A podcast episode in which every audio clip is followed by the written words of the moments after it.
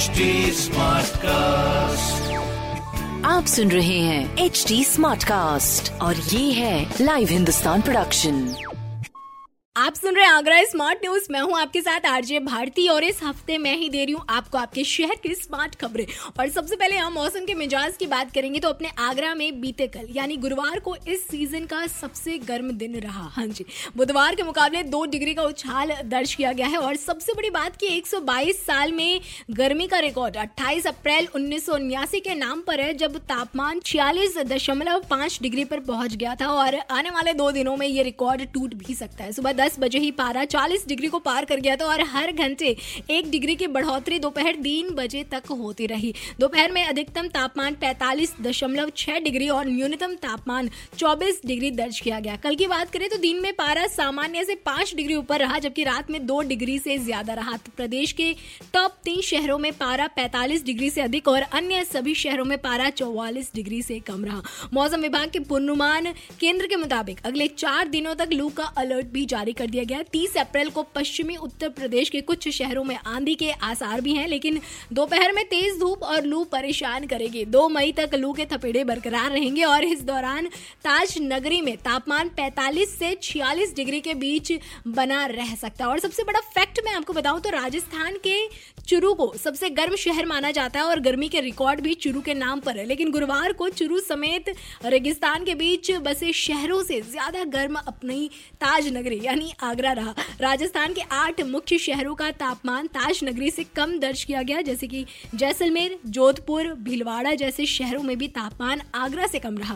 खैर, मौसम विभाग ने अगले कुछ दिनों के लिए लू अलर्ट जारी किया तो ऐसे में पानी ज़्यादा पिए और हो सके तो दिन में घर से बाहर कम निकले। दूसरी स्मार्ट न्यूज़ की बात करें तो ताज नगरी में टूरिस्ट और आम लोगों के एंटरटेनमेंट के लिए जल्द ही फतेहाबाद रोड स्थित I love Agra selfie point पर सुरमई शाम सजाई जाएगी। हाँ जी, और ये खास पहल की गई आगरा विकास प्राधिकरण की ओर से, जिसके तहत हर वीकेंड यहाँ इवनिंग में शहर के टैलेंटेड बैंड आर्टिस्ट परफॉर्मेंस देंगे, ताकि शहर के कल्चरल और म्यूजिकल एक्टिविटी को बढ़ावा देने का प्रयास किया जा सके। तो बहुत जल्द एक मई से इसका शुभारंभ कर दिया जाएगा। शाम करीब साढ़े छह बजे से रात साढ़े नौ बजे तक ये इवेंट ऑर्गेनाइज होगा। इसके बाद हर वीकेंड शनिवार और रविवार को जो शहर के टैलेंटेड आर्टिस्ट है, वो अपनी परफॉर्मेंस दे सकेंगे।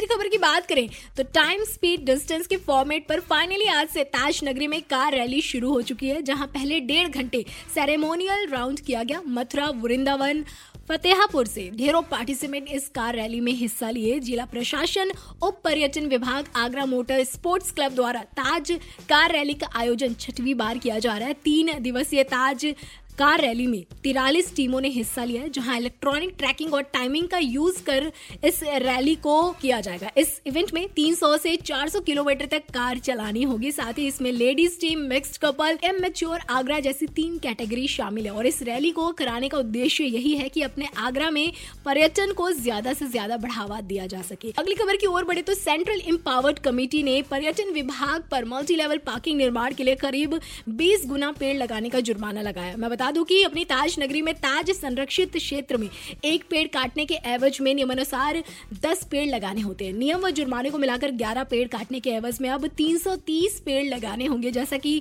शिल्पग्राम में मल्टी लेवल पार्किंग का निर्माण होना है और यहाँ पेड़ काटने की अनुमति नहीं होने से 20 मई 2017 से काम अभी तक बंद है और इस काम को वापस शुरू करने के लिए 330 पेड़ लगाने होंगे, जहाँ 110 पेड़ शिल्पग्राम में लगाए जाएँगे और बाकी 220 पेड़ वन विभाग द्वारा चिन्हित जगहों पर लगाए जाएँगे तो पर्यावरण, बजट और आम आदमी की सुविधा को देखकर ये निर्णय लिया गया। और आखिरी इंपॉर्टेंट न्यूज़ की बात करें तो दयाल बाग एजुकेशनल इंस्टीट्यूट में प्रवेश के लिए आवेदन प्रक्रिया शुरू हो गई है। डी में ग्रेजुएशन पीजी डिप्लोमा सहित अन्य पाठ्यक्रम के लिए आवेदन शुरू कर दिए गए हैं, जिसके लिए स्टूडेंट्स 30 जून तक आवेदन कर सकते हैं। वहीं सर्टिफिकेट और मॉड्यूलर कोर्सेज के लिए आवेदन प्रक्रिया 10 जुलाई से शुरू होगी, जिसके आवेदन 10 अगस्त तक किए जा सकेंगे। फ़िलहाल तो ऐसी खबरें जानने के लिए आप पढ़ सकते हैं हिंदुस्तान अखबार। कोई सवाल हो तो ज़रूर पूछिएगा।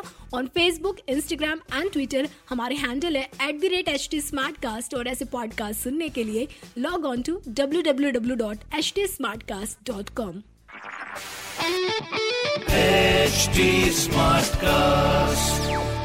आप सुन रहे हैं एच टी स्मार्ट कास्ट और ये है लाइव हिंदुस्तान प्रोडक्शन